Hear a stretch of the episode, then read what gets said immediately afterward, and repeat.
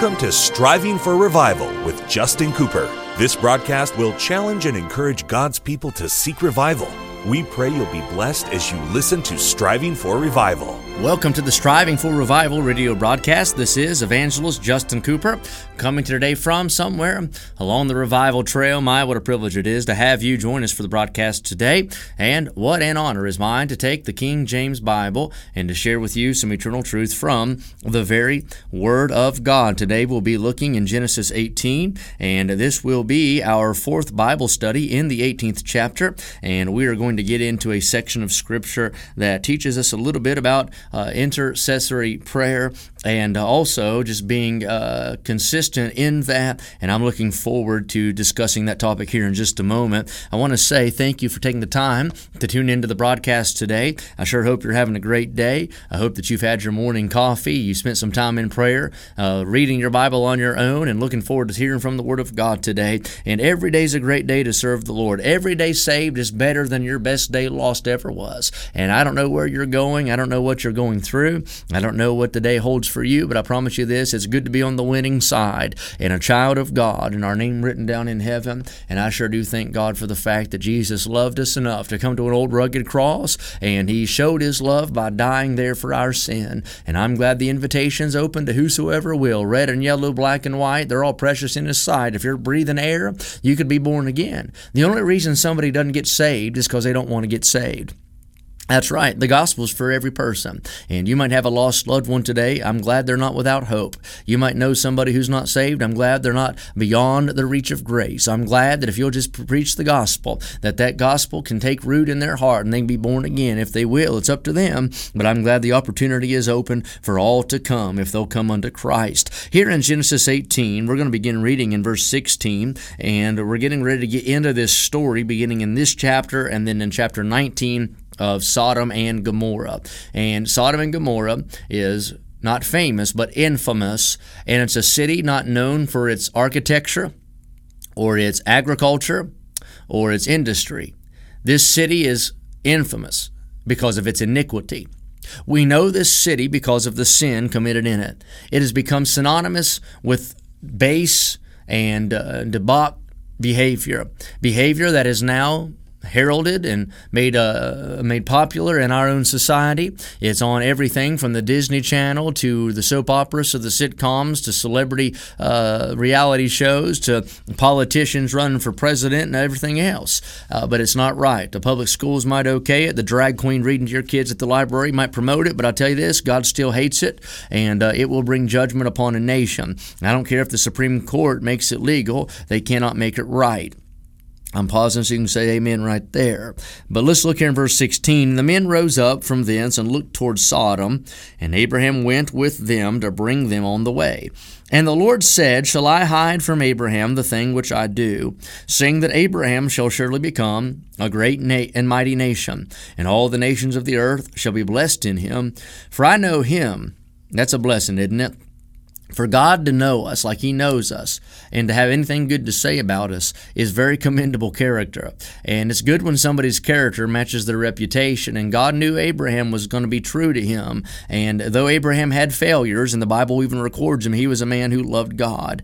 And all of us are the same. We fall and stumble, but a just man will rise up again. And God knows. And the Bible said, I know him. He's going to command his children and his household after him, and they shall keep the way of the Lord to do justice and judgment the Lord may bring upon Abraham that which he hath spoken of him. And the Lord said, because the cry of Sodom and Gomorrah is great, and because their sin is very grievous. Now, there's a couple ways to look at that. Their sin is very grievous, meaning it's a very high level of sin. It's a very it's a very severe sin, sodomy, very severe sin. But also it's grievous in the fact that it hurts God. And I said this the other day in a revival meeting the most striking thing about sin is not the consequence of sin for us, but the consequence of our sin on God's heart. It breaks his heart when we sin. God looked in Genesis 6, saw the wickedness of the world, and it grieved him at his heart. And God is not pleased. God is angry with the wicked every day. God absolutely hates sin. It's sin that caused his son to be have to suffer and be ultimately crucified. And so God records for us here the sin of these people in that city is very grievous. I'll go down now and see whether they have done altogether according to their cry of it uh, which is come unto me, and if not, I'll know. And the men turned their faces from thence and went toward Sodom, but Abraham stood yet before the Lord. So now those visitors we read about earlier in another study have now gone to Sodom to see what's going on, those angels. And verse 22 it ends with Abraham is now standing before the Lord. So Abraham has overheard this conversation. Abraham has heard about the sin of the city, and now Abraham is burdened about what's going on. Abraham is not going to be involved in that judgment. He's not going to be at risk at dying in that judgment, but it breaks his heart that others will be. So Abraham does what every good Christian ought to do. He'll go to God on behalf of others. Intercession is the word. Intercession is not praying for self. Intercession is beseeching God for somebody else. It is going to God on behalf of another and asking God on their behalf to intervene. Some people say intercession. That's when the defense catches the pass. No, that is interception. I'm afraid a lot of Christians don't know much about it. Isn't it amazing? You and I have been privileged to pray. Prayer is a powerful weapon. It's an awesome uh, uh, pot- uh, potential. It's a, it's an amazing privilege. You and I can go to God, not through some preacher, not through a priest, not through an institution, but directly we have access to God. Right now, if you wanted to, you could talk to God. I tell you, that's an amazing thing that our mind can't really wrap itself around that you and I can talk to God. It's hard sometimes to get a hold of each other, but it's never hard for you or I to get a hold of God. Our Heavenly Father always makes time to hear from His children, and He promises to hear our prayer, and He's able to answer our prayer, and He even wants to, and that's what makes it so good. But here it is prayer is not just me asking for me. Sometimes intercession needs to come in, and I'll ask for others. You ought to have a list of people that you pray for, not selfishly, but selflessly interceding. Abraham hears about the judgment approaching begins to pray.